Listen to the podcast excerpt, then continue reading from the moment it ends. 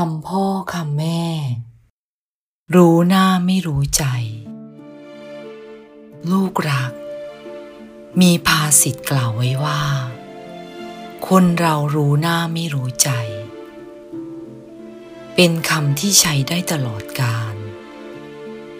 โดยเฉพาะสมัยนี้ ค่อนข้างจะเห็นชัด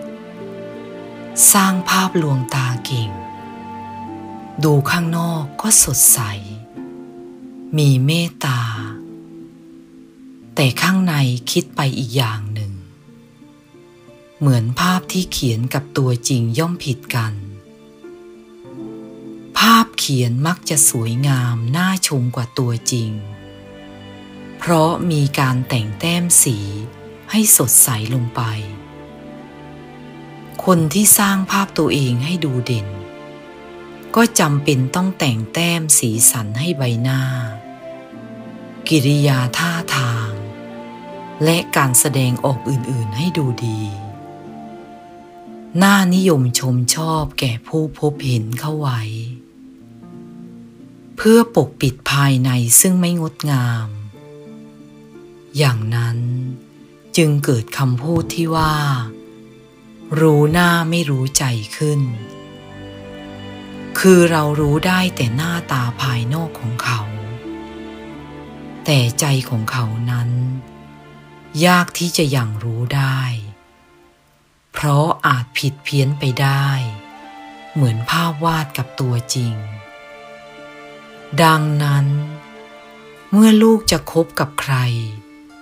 จะไว้วางใจใคร หรือทำกิจการร่วมกับใคร ก็ควรดูให้ดี ดูให้นาน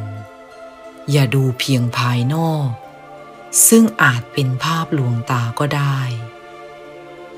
ต้องดูไปถึงการกระทำและความคิดความอ่านของเขา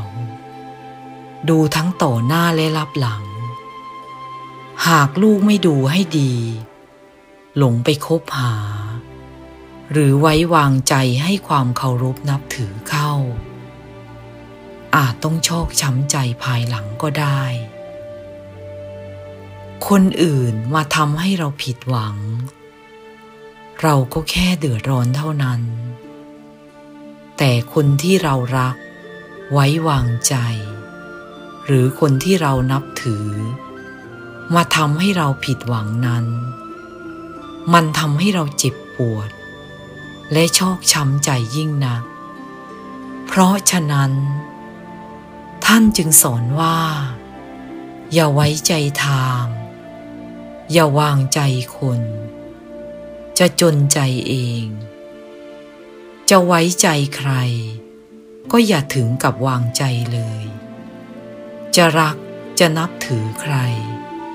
ก็เผื่อใจไว้ผิดหวังบ้าง จะได้ไม่เสียใจมากนักเมื่อผิดหวัง คืออย่าทุ่มเทใจไปรักนับถือ หรือยอมรับใช้ใครแบบยอมตายถวายชีวิตให้